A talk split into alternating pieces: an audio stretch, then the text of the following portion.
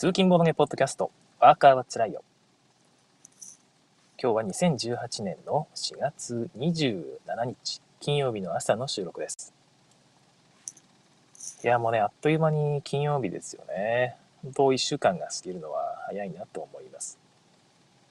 本当に1週間ってね、本当に早くて、これを4回繰り返せばね、えー、1ヶ月終わっちゃうわけですよ。だからもう、まあ、仕事なんていうのは本当に早く終わってしまう。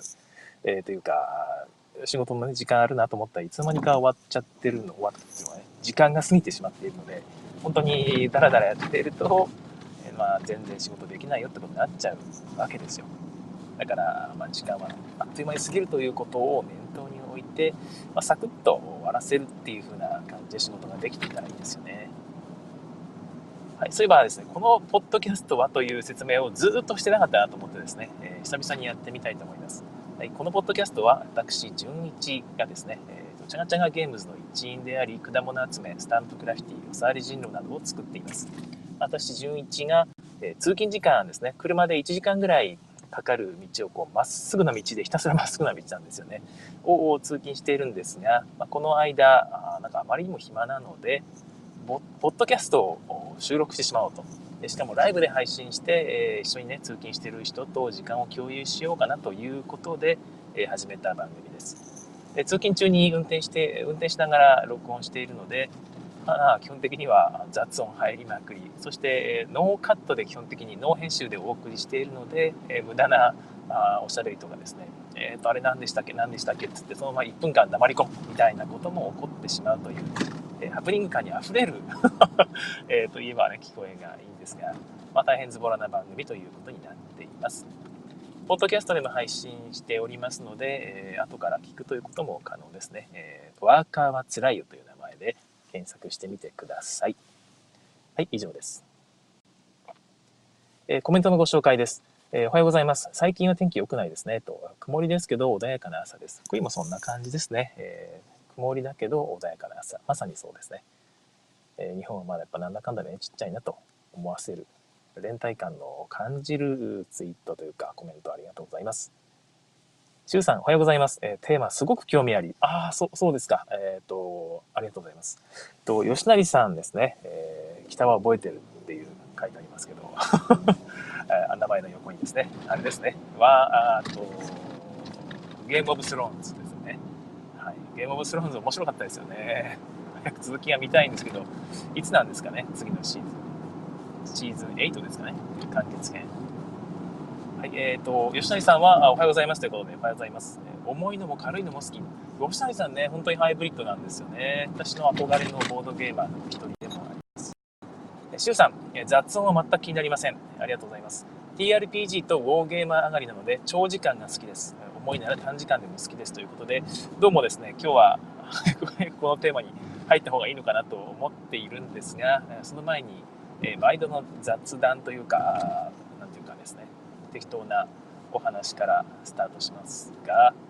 スタートしますがと言いながらですね、何を話そうか、ちょっと忘れてしまった。そうそうそうそう。えっ、ー、とですね、あれ。なんだっけ。あ、そうそうそう、あの、アズールがね、再販というか、もう一回、なんか販売されるということで、駿河屋で受付がね、されたという情報が回ってましたよね。で、私の友人仲間とかでも、これが、なんつうか、教え合うネットワークがありまして、アズール、アズール来たよ、アズールみたいな話があってですね、僕が、え、買えないよ、早く買った方がいいんじゃないのっていう話をしたんですが、うーんって言ってる間にやっぱりね、瞬殺されたみたいで、もう、亡くなってしまったと。まあでも、彼はもう、これはね、悔い、悔いなしと。これはこれでもういいんだ、俺にはね、縁がなかったんだということで、それそれでさっぱり、きれいさっぱり諦めたらしいんですが、やっぱり人気ですよね。まあ、まあ、よく言われるように、まあ、ガチなアブストラクトでありですね、えー、本当に2人プレイでやると特にガチになるわけですけども、本来ライトな内容じゃないっていう印象がどうしてもあって本当にこんな初心者の人買って大丈夫って思っちゃうんですけど、まあ、私は、まそういう風な需要って普通にあると思っていてガチな人本当にガチな人から見るとガチにしか見えないけどそうじゃない人はあれライトに遊べるゲームじゃないかなと私は思っています。だからあれがまあ、そのガチだガチだって言ってる人なお前自身がガチなんだっていうですね、えー、まあ、そういう感じの漫画っぽいセリフが入っていますけども まあどうでもいいですね。はい、えー、でやっぱりあのボードゲームを始めたばっかりの人って、まあ、自分でも1個ボードゲーム欲しいなって思うわけですよ。でその時に、えこういうアズールみたいな所有欲を満たされそうなこのコンポーネント欲しいっていうやっぱりコンポーネント萌え所有欲を満たすようなゲームが出るとみんな一気にねこれ欲しい買うってなるのかなという気がしています。なんかね同人ゲームを作る時の参考にしてもいいかもしれないですよね、まあ、同人ゲームを作るイコール売りたいっていうわけじゃないとは思うんですけども、はい、私なんかは作るんならね、えー、ガバッと売れた方が嬉しいというかまあ、ビジネス的なゲームを楽しむ方なので、そういうことちょっと考えちゃいますね。はい。まあ、ズールということで、まあ、そこ瞬殺、またね、手に入れるチャンスがあったら、皆さんもぜひ手に入れてみてください。もう一個はですね、えー、っと、あ、そうそうそう、昨日ちょっとね、タイムラインで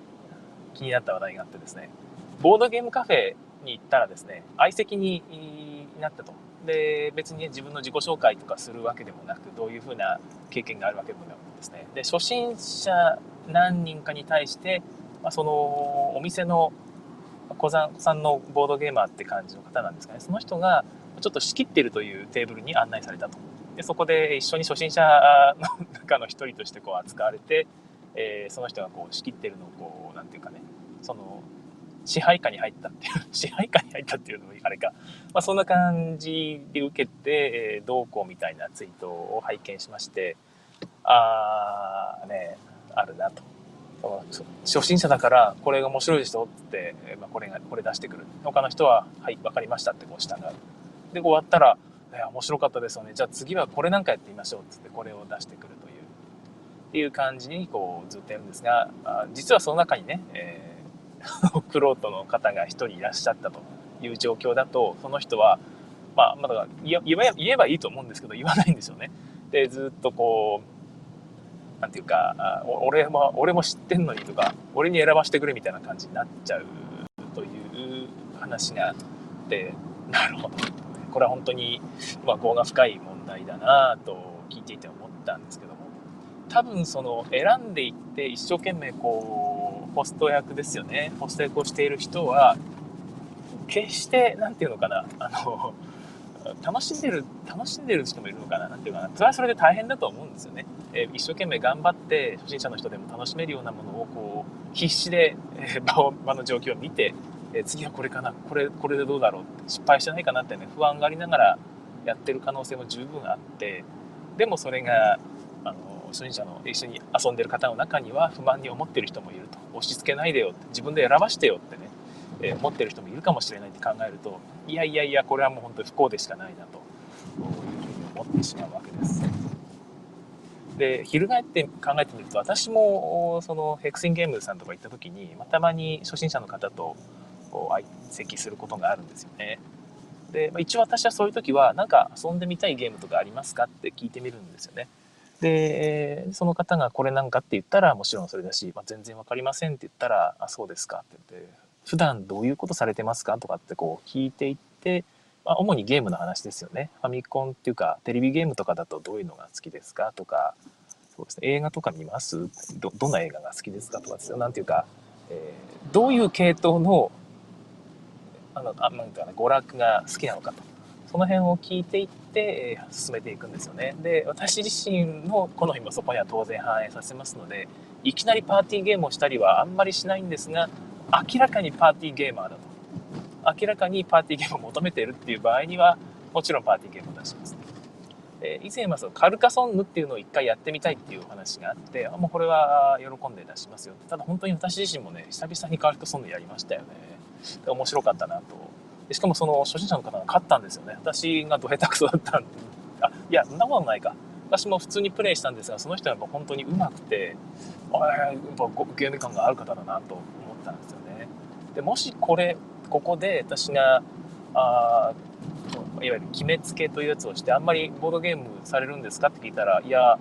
全然しないんですっていう言い方をされていた方だったので、しかももう片方の方がちょっとご年配の方だったんですよね。お姉さんだったのかな。あとまあ、30代40代ぐらいの方だったと思うんですけども。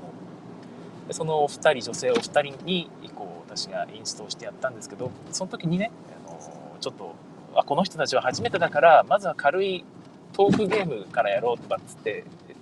こうディクシットとか出していたらですねどうなったんだろうなと、えー、まあ、それはそれで楽しんだかもしんないけども、まあ、果たしてどうだろうということですよ。でその2人のうちもう1人はなんかねでまた別の機会にまた1人でふらりとやってきたということだったのででまたねあのカルカソンヌやりたいですって言ってたらしくてまだ別のゲームだったかな、まあ、何しろその、まあ、気に入っていただいたんだろうなということで、ね、安心しているんですが確かに本当に、まあ、決めつけでやるのは良くないなと思いつつなんていうか自分で決められない人もいてそういう人にはこう次から次へとこう、ね、ソムリエのようにボードゲームソムリエ的にこうね、えー、ボードゲームソムリエはもう今ちょっと微妙ワードになってますけど、まあ、それっぽい感じの振る舞いをしてくれる人ってありがたいんですよね。まあ、うまくマッチングできればいいんですが、まあ、そこは人と人ということで、まあ、仕方がないんでしょうか。はい、ということで、えー、最初のテーマとしてはそんな感じで考えていますけどもちょっとコメントのまたねご紹介です。なおさんカフェは僕もすぐ支配下になります。あそうなんですね。あちょっと意外ですね。持参したおすすめのゲームをテーブルの下にそっと隠して、いやー、辛い。辛いな。それは辛いですよね。私なんかは持ち込むことはあってですねまあ、出すこともあるんですが確かにねもせっかく持ってったゲーム全然遊ばれないっていうのも悲しいって思う気持ちも多少あるんですけど最近はもう諦めてますよね みんな持ってくるんで、まあ、それはそれでいいやっつってでもそっと隠してっていうのはちょっとね切ない感じしますね。持ってきた他の方が特にそのボードゲームをよく遊ばれる方に関しては、まあ、普段いっぱい遊んでるんだから、えー、そういう場では、えー、なんか持ってきたんですかってこう聞いてやりたいゲームあったらぜひぜひやりましょうってね言ってあげてほしいですね。結局本当に相手相手なんですよね。相手ありきというのがボードゲームだと思うのでそこはうまくやってあげたいですね、まあ、でもま昔から自分できてたかっていうとできてなかったんですけどね。やっぱり 自分は自分も昔は買ったゲームやりたいっつってね、えー、持って行ってやっていたと。で他の人が持ってきたゲームなんかも目もくれずをやっていたっていう時代がやっぱりあったりしたので本当に反省しきりなんですけども。この辺はま少しずつ ま人間もね成長していくということで、はい、関さんおはようございます、はい、以前の配信で聞いて気になっていたパトロネージを購入しました。パトロネージは軽くはないですかねというご意見ですよねうん。パトロネージは軽いかと言われたら軽くはないと僕は思います。軽ゲー、重ゲーの定義は本当に、この後もね、ちょっと話そうかなと思っているんですが、人によるんですよね。それが軽いかどうかっていうのは。まあ、ただ、2つのゲームを比較して軽い重いっていうことはまあ確実に言えると思うので、まあ、定義によりますけどそれもね、まあ、どっちが軽いどっちが重いって話はできると思うので、えー、私が好きなハンザ・テウトニカよりはもちろん重い。あ軽いですよね、えー、パトロネージュの方が。でじゃあそうですね。カルカソンヌと比べてパトロネージュ重いか軽いか。うん。ちょっと難しい問題ですけど、私はパトロネージュの方が重いんじゃないかなっていう感じがいたします。パトロネージの面白いのは、なんていうのかな、ルール量が割と重げ、普通のね、調量級の重げぐらいの、えー、量があって、そこそこやらなきゃいけないことを覚えなきゃいけないことがあるのに、メインシステムが坊主めくりっていうところが非常に面白いんですよね。ちょっとアンバランスなんですよ。えまあ、言ってしまうと。ただそのアンバランスなことが悪いわけではなくて、えそれが特徴になっていて独特のプレイ感を生み出しているっていうのがパトロネージだなと思っています。まあ、そういう楽しみ方ができるゲームだということですよね。面白いですよね。はい。えー、シュウさん、ナオさん控えめだから、私は次が俺があ系です。ああ、素晴らしい。素晴らしいのかな。えっと、まあ、えー、ナオさんとシュウさんよく一緒に遊ばれるんですかね。はいまあ、誰かが引っ張っていっていかないとなかなかまとまらないってこともあるんですよね。よくボードゲーム界であるのが次何しますって言ってねボードゲームの山がねテーブルの中央に積まれてるんですよ。なんかやりたいゲームあります？シーンどうですか？なんか面白そうなゲームいっぱいありますよね。なんかあります？シーンみんなお見合いになってしまっていると。でこれはちょっとまずいなと思って私がじゃあこれなんかやりたい人いますかね？って箱をこう手に持って手に上げるんですよ。シーン。どうしたもんだろうと思って。じゃあ、あと、私一応これ立てようかなと思うんで、えー、やりたい方いたら、こっちのテーブル来てくださいね。つって、こう、テーブルの方に私が移動すると、そろり、そろりと人がこう集まってきて着席するという、お、じゃあ、やりますかつってね。えやる。それがある時はいいんですが、下手したらですね、私が一人こうテーブルの方について待ってるんですけど、誰も来ない。みんなテーブルの集合でこうお見合いしている状況になることがあって、あ、あこれはダメだったんだっつってしばらく待っても来ないと、私がこっそりこうね、えー、また一人でテーブルの前に戻ってっていうことがあったりするんですが、やっぱりおとなしい方が多いですよね。だから本当に無理やり引っ張っていこうとすればできちゃうんですよ。いやそこがまた難しいところで、本当にここはね、双方、双方頑張ってほしいかな。えー、やっぱり意見言わない方は、ちょっと勇気を出して言ってみるってことも必要だし、まあ、その、強引に引っ張っていく方は、ちゃんとね、周りの意見も聞かなきゃいけないしっていうところで、またね、え頑張っていただきたいですね。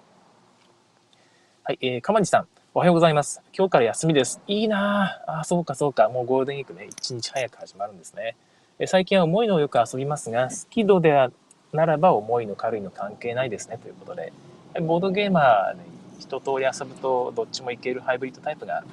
増えてくるんだろうな。はい。滝沢正和さん、おはようございます。おはようございます。空気の読み合い、ゲームになりそう。ね。これ、これゲームに僕はちょっとあの空気本当に苦手なんで、本当心が伝わってくるんですよね。ビシビシと。うわこれやりたくないんだろうな、とかね。えー、やり、本当にやりたかったらね、速攻来るはずなんでね。そろりそろりと来るってことは、もうなんか他の何が立つかわかんないけど、とりあえずここで妥協しとくかみたいな、そういう空気じゃないですか。で、まあそれがちょっと感じられて、うつらいってなるんですけどもうね、あんま考えないように、えー、ずっとちっちゃい頃からしてるので、そこは無視してやりますね。はい、でなおさん、シーンとなりますねと。ですよね。シュウさんとはあネット上の割り切ったお付き合いです。笑い。割り切ったお付き合いだったんですね。皆さんとぜひ僕のおすすめゲームをフラノでご一緒したいです。はいはい、ぜひぜひね、えー、皆さん行ってくださいね。北海道の方、北海道でも広いですからね、なかなか北海道と一口で行っても、なかなかお会いできるかどうか難しいんでしょうね。はい。なおさんは北海道で、私は東京です。ですよね。確かそうですよね。あ本当にね、誰がどこに住んでるか全然覚えられない。えー、まだ出会えてない系、出会えていない系だったのか。ポッドキャストを拝聴して、えー、っとですね、30個を準備してもほとんど出さないって話を聞いてて思いました。うーん、私もよくそんな感じですよ。まさに。えー、コストコのバッグにね、ボードゲーム詰めるだけ詰め込んで持って行って、えー、全く開けずに帰ってくるなんてのは普通にザラです。えー、まあ、平常運転ですよね。はい、えー、ひろしあんさん、えー、おはようございます。ライブで送りましたということで、もう全然すいません。え、いつでもまた聞き直せますんで、ていうか、聞き直さなくても全然いいので、毎日やってますのでね、まあ、聞いてくださいね。えー、そんな感じでまたお話が、序盤のお話が長引いてしまったんですが、重ゲー好きか、えー、軽ゲー好きかという話を今日はしたいなと思っています。えー、私がね、やっぱり最初にボードゲームに出会った頃っていうのは、やっぱり重ゲーから入ったんですよ。で、で重ゲーが楽しいなと思ってですね、例えば、あれですよね、えー、っとですね、ああとね、あ、出てこね。ね、炭鉱を掘る、掘っていくゲーム。なんとかマグヌムですよね。マグヌムなんとかやつやっけはい、えー、なんとかみたいなゲームやった、やらされたりですね。えー、っとですね。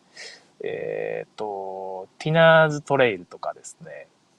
なんかそういう、本当に今、今でもあんなマニアックなゲームよく僕は遊ばしてもらったなって、ハトさんですけどね、えー、お相手は。ハトさんにいろんなマニアックなゲームを重ゲー、まあ、軽ゲーというか中量級なのか重ゲーなのか。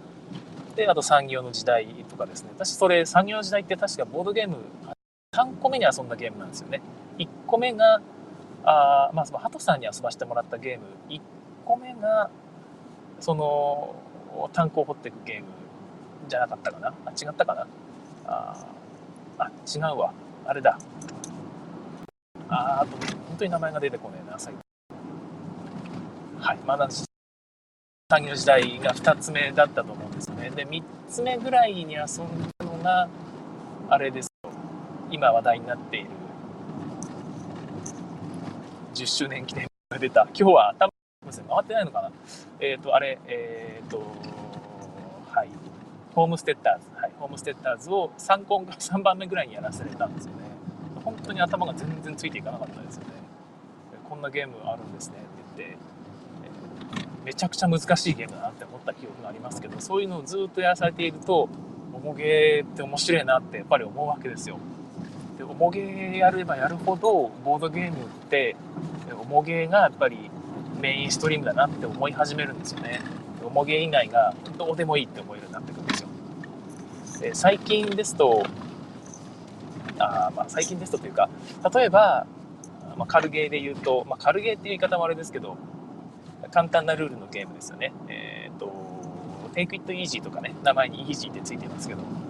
え例えば、まそんなゲームですとかあとコロレットとか、まあ、それぐらいの軽いカードゲームですよね。そういうゲームを遊んだ時に、まあ、面白いけど面白いけど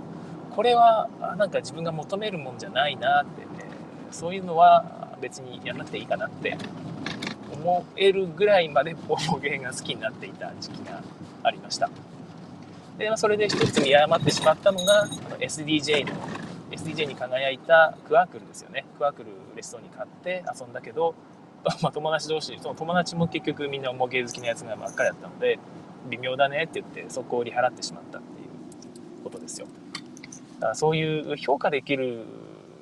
脳みその状態になってなかったんでしょうね。だんだんそれがある時を境に、まあ、軽ゲー好きになったっていうのはやっぱり子供と一緒に遊ぶようになったっていうのが一つありますで子供と遊ぶようになるともう軽ゲーって大事だなってもう重ゲー遊びませんからねで軽ゲーのルールっていうのはやっぱり吟味していくとあらこれ、えー、面白いんじゃないのって思えるようになってきたんですよね。なんていうのか重ゲーの中にあったエッセンスっていうのが軽ゲーは凝縮されてる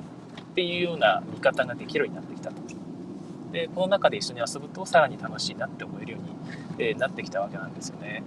で軽ゲーは軽ゲーの魅力があるっていうことに気づき始める。で最近なんかそのひっつきカメレオンとか嬉しそうにこう遊んでるね動画とか私上げてますけど当時の重ゲー好きだった私がねあれを言われ見せられたらですね「はいはい not for me」って言ってたと思うんですよね全然興味がない もうおそらく全く興味がなかったと思います当時の私は、まあ、それぐらい遊べる、ね、楽しめるゲームの幅が狭かったということですね。あ、吉谷さん、マグヌムサル、それそれ、はい。マグヌムサルとかね、遊ばしてもらって、あれもマニア、あれもマニアックなゲームだったなって、今思うと思うんですが、あの時は本当に、えー、鮮烈で、わあ、面白い、面白い、欲しいとかって思って探すんですけど、売ってないんですよね。また、ハトさん、いやらしいわって思いながら遊ばしてもらったんですけど、で、次回のまた1ヶ月後ぐらいに、あれ、この間やったマグヌムサル、もうない、今回やらないんですか？って聞くと、やらないんですよね。また新しいゲームがありますので、えー、こいつ何言ってんだみたいな顔で見られるんですよ。あの、いやもう、あれは、あの、前持ってきただけだったんで、つって。今回は、あの、新しいゲーム買ったんですいませんって言いながら、こう、また新しいゲームやらせてもらってですね、だんだんそれが当たり前になっていくんですけど、当時はびっくりですよね。あんだけ長い間ルールを聞いて一生懸命覚えたゲームがね、えー、1回限り本当にマグヌムサイル、あれ1回コッキーじゃないのかな？どうなんだろう ?2 回目ぐらいやったのかな？本当にボードゲーム一期一会だなと思いますが。はい。えー、シュウさんですね、えー、コメント。最初の方にワレス、それは幸せですと。私も最初の2つがワレスとクニツヤですということで、そうですよね。最初の方に本当に素晴らしいゲームを遊ばせてくれる方が近くにいるっていうのは本当にありがたいなと思います。でそういう意味で、いや、これやめとこう、言わんとこう。はい。という感じですね。はい。私が今何を言おうとしていたのでしょうか。クイズをやってもいいぐらいですけど、それはすいません、置いときましょうね。でで考えてみたんですよ。私の中で何が変化したのかなと。重ゲー好きだったのが、まあ、軽ゲー好きになり、今ではもうね、パーティーゲームを機器として遊ぶ。昔は全然ね、受け入れられなかっただろうゲームを機器として遊ぶようになったのはなぜなのかっていうのをと自分の心の変遷を考えていったんですけどもこれ自分の心の中が変わっていったわけじゃねえなと。どうやら一緒に遊ぶメンツが変わっていっただけなんじゃないかなってことにちょっと気づかされたんですよね、えー、まあ、一緒に遊ぶメンツ最初やっぱりハトさんとかの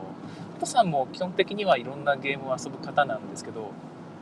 振り返ってみると私と出会った頃って実はハトさん自身もやっぱり重げの方向にどうも興味が、え、偏っていたような気がするんですよね。で一緒に遊んでいても重げだしまあハトさんとかのメンツ周囲にいらっしゃるメンツとはやっぱり重げが似合うっていうような感じは今でも受けます。で私も一緒に遊んでいて面白いのはハトさんとかと重げ遊んでて面白いねハトさん周辺のメンツがやっぱり一番あの方とはしっくりくるなというじがするんですよね深く分析して、えー、じっくり楽しみで何て言うかな変なあなんていうか横やりを入れないというか何て言うのかなまあ、ちょっと言い方が難しいですけども、ホモゲンに対する姿勢っていうのがしっかりしてる方々なので、非常に楽しいなと思います。で逆にしあの、ひっつきカメレオンとかをハトさんとかと遊んでも、ハトさんは、はあ、まあ、こういうゲームかって言うんですよ。で、なるほど。ありがとうございました。つって 終わっちゃうので、多分、いや、わかんないですけど、勝手なそう、そんな感じのを受けるんですよね。で、自分もやっぱりハトさんとかと遊ぶときは、そんな感じの批評的な態度に臨んでしまうような気がするんですよ。だから、あなんか、楽しめなかったのかなっていう気がするんですけども、最近はチャガチャガゲームズのね、えー、方々と一緒に遊ぶんですが、彼らは本当に、えー、チャガチャガゲームズの方々って私もチャガチャガゲームズですけど、彼ら本当にね、あの、ゲームを、えー、楽しむためのツールと捉えてるんですよね。主に。特に川口さんなんかがそうなんですが、システムを楽しむなんていうのは、ゲームを楽しむために楽しんでるんじゃなくて、人と楽しむためのゲームという捉え方をしているので、まあ、そっちの方がなんか正しいのかなって気がするんですけども、人それぞれですよね。で、そういう方々は、えー、システムがどうこうなんて関係ないんですよね。まあ、それはそれで、え重要だと思うんですが、とにかく人と遊ぶことが楽しいと。で目の前にいる人と楽しい時間を過ごすっていうことが最優先なので、なんか、まあ、ぶっちゃけどんなゲームでも楽しもうとするわけですよ。ひつカメレオンなんかはね、本当にめちゃくちゃ盛り上がりますよね。もうゲラゲラ笑いながら。で、そういう人と一緒にゲームをできる機会がこう増えてくると、あれ？このゲームはあの人とやったらめっちゃ面白そうっていう風な感じで、どんどんどんどんこう想像が広がっていって、実際に遊ぶと面白いってなってくるわけですよね。でそしたらアンテナもこうね、広がっていって、軽ゲーだったら軽ゲーで面白いってなるわけですね。逆に最近はその一緒に遊ぶメンツの方の重げはそこまでこう何て言うかな、えー、得意じゃないという感じの方が多いので重げのアンテナが少し鈍ってきてる感じがいたします。自分で買ってもね、え遊べないってなると人に遊ばせてもらうぐらいしかないんですよね。重げもねやったら面白いので。ということで重げ好きか軽ゲー好きかというのは実は周りの人に影響されてる可能性がかなりあるなというのが私の今日の結論です。一緒に遊ぶ方が、まあ、重げ好きの方が多いっていう方はそれはそれで幸せだと思いますけどもそうじゃない人がいたらですね、えー、そういう人とまた一緒に遊んでみると自分の楽しめる範囲っていうのが広がってくるかもしれないなと思います。あとは子供が生まれるっていうのも一つの景気なのかなと。ハトさんも最近よく軽ゲーを遊ばれているんですが、ひょっとしたらやっぱりお子さんの成長に合わせて、そういう変化っていうのがあるのかもしれないなという気がしています。私自身がやっぱりそうだったので、お子さんと一緒に遊ぶというのも一つの景気だし、またちょっと違う人とこう遊んでみるといつもね遊ぶメンツが固定されてる方は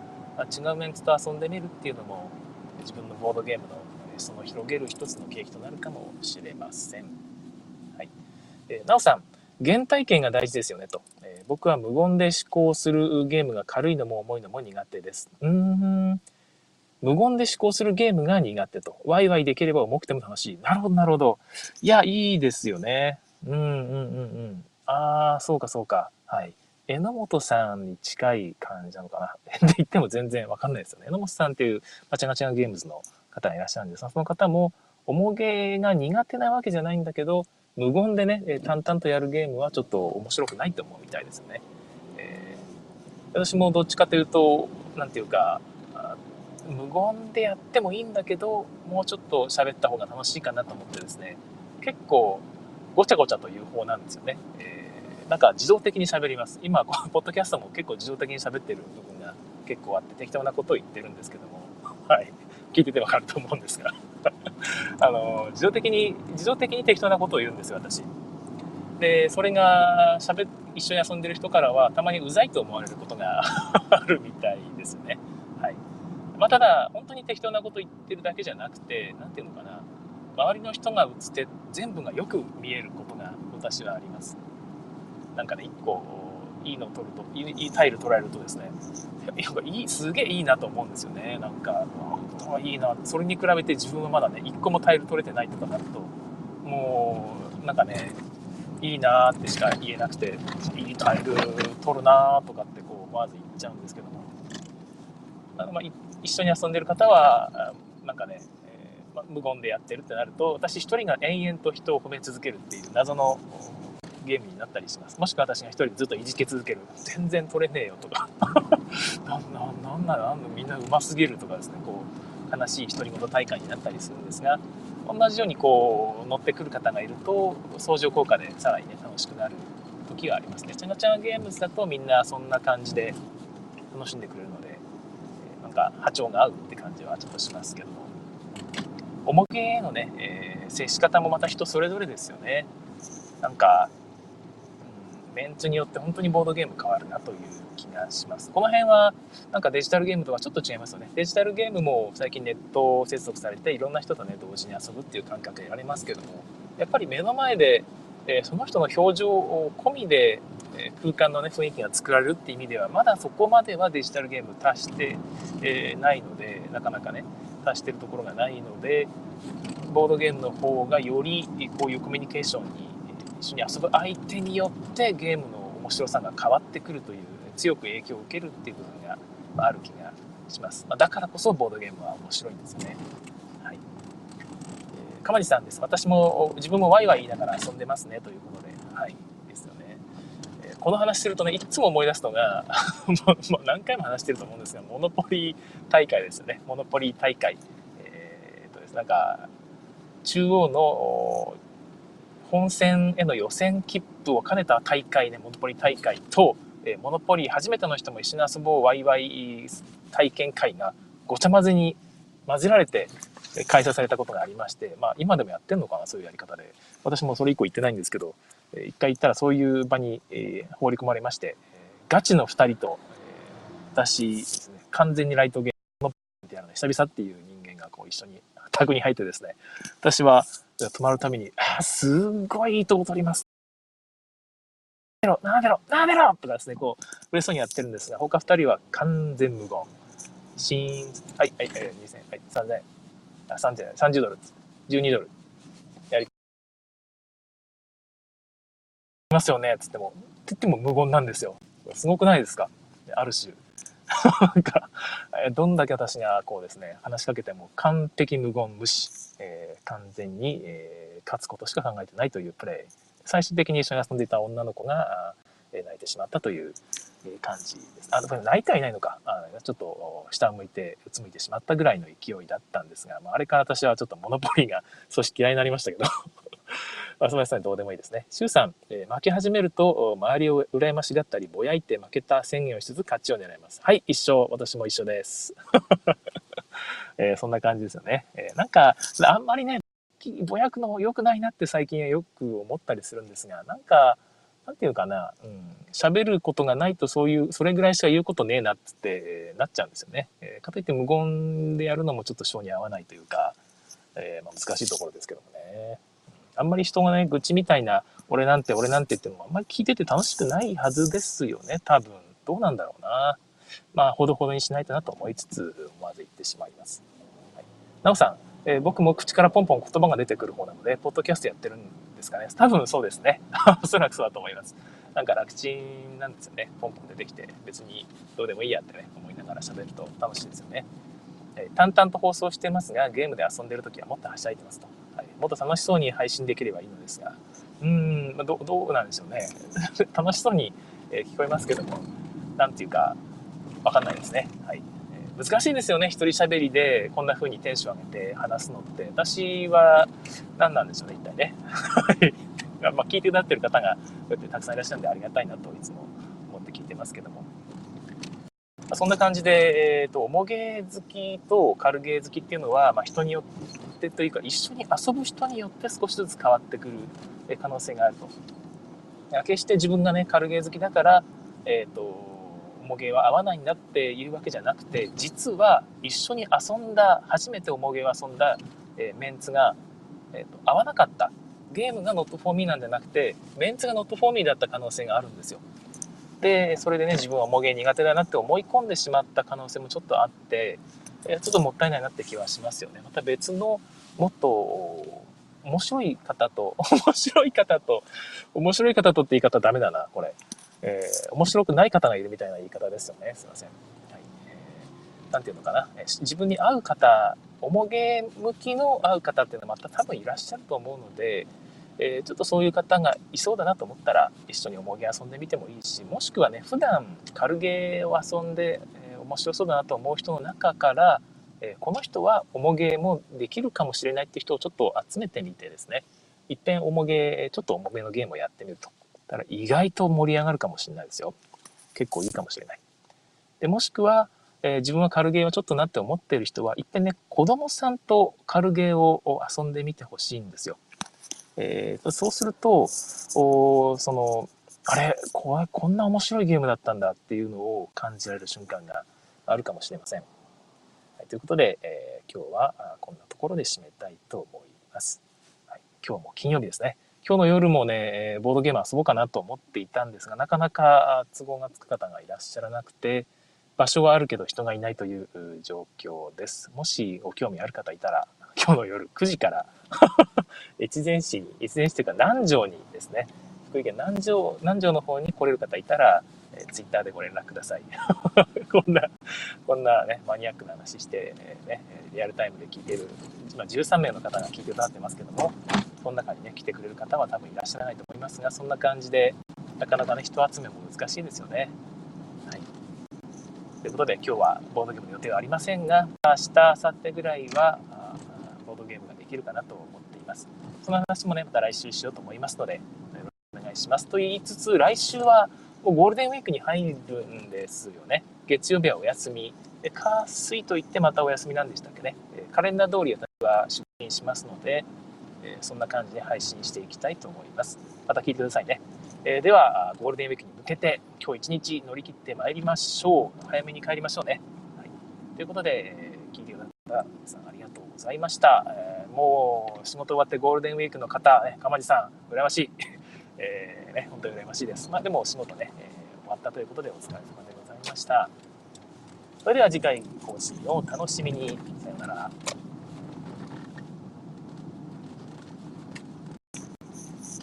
はい、えここからはおまけの時間になります。またちょっとコメントをいただいているので、それを読み上げながら時間を適当に潰していきましょうかね。はい、滝沢正和さん、重ゲーはもうダメだなって思った時に、初めてのゲームで何をやっていいかわからない時は、まあ、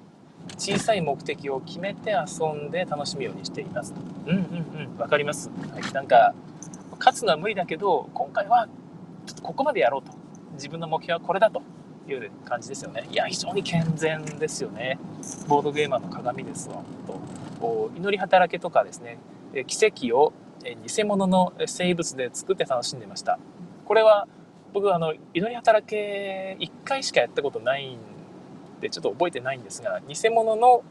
えー、生物っていうのがあるんでしたっけ？それともそのなんか自分で決めたようなルールでやったってことですかね？なんていうか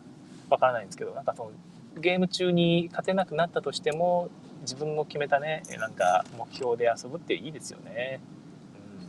うん、で問題はそれがその行為が他の人の勝ち負けに影響してしまうことなんですよねボードゲームって。問題ではないと僕は思うんですけどそのそれをとやかく言う人がいるっていうのが問題かなと思うんですが、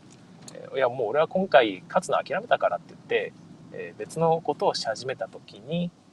えー、なんとかいやそれされると俺かなんかそのトップが有利になっちゃうんだけどっていう時にどうどうするかとかね いろいろあるんですけどいやもうどうしようもないんじゃないかなっていうのが私の結論ですけどね。それねとやかく言ったところで、えー、じゃあその勝てないようになってしまったその人が悪いの？ってそうじゃないでしょっていうことじゃないですよね。ああなたが強すぎたのがじゃあ問題だったの？まあそんなわけでもないと思いますしね。じゃあ負けてあげればよかったじゃんっていうことですよね、はい、最後にギリギリのところでまくってあげればその人もね最後まで一生懸命になれるしあなたが勝ち抜いたのが問題じゃないのかっていうね。非常にどうでもいい話が、えー、繰り広げられてますけども。もう一個のコメントをですね、えー、川西さん、えー、イエーイということで、はい、羨ましい。超羨ましい。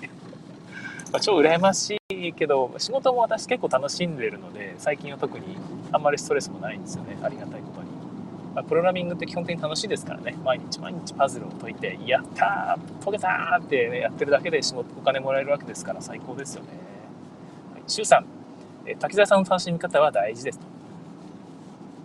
楽しみ方を自分で見つけた方は勝ちです本当にそうですえゲームは楽しんだ人が勝ちです。楽しめなかった人は、たとえ1位になったとしても負けですわ、本当に。なおさん、新しい環境になる人も多いと思うので、えー、新たなゲーム仲間を探して楽しむのもいいかもしれませんね。はい。うん、そうですね。まあ、それはできる人とできない人もまたいると思うんですけどね、地域差もあると思いますし、本当にね、ボードゲームの面白さっていうのはメンツによるっていうのは、一つ頭に留めておかないといけないかもしれないですね。はい、ということで、えー、まあ、40分も過ぎましたので、この辺にしたいと思います。それでは皆さん、良い週末を。さようなら。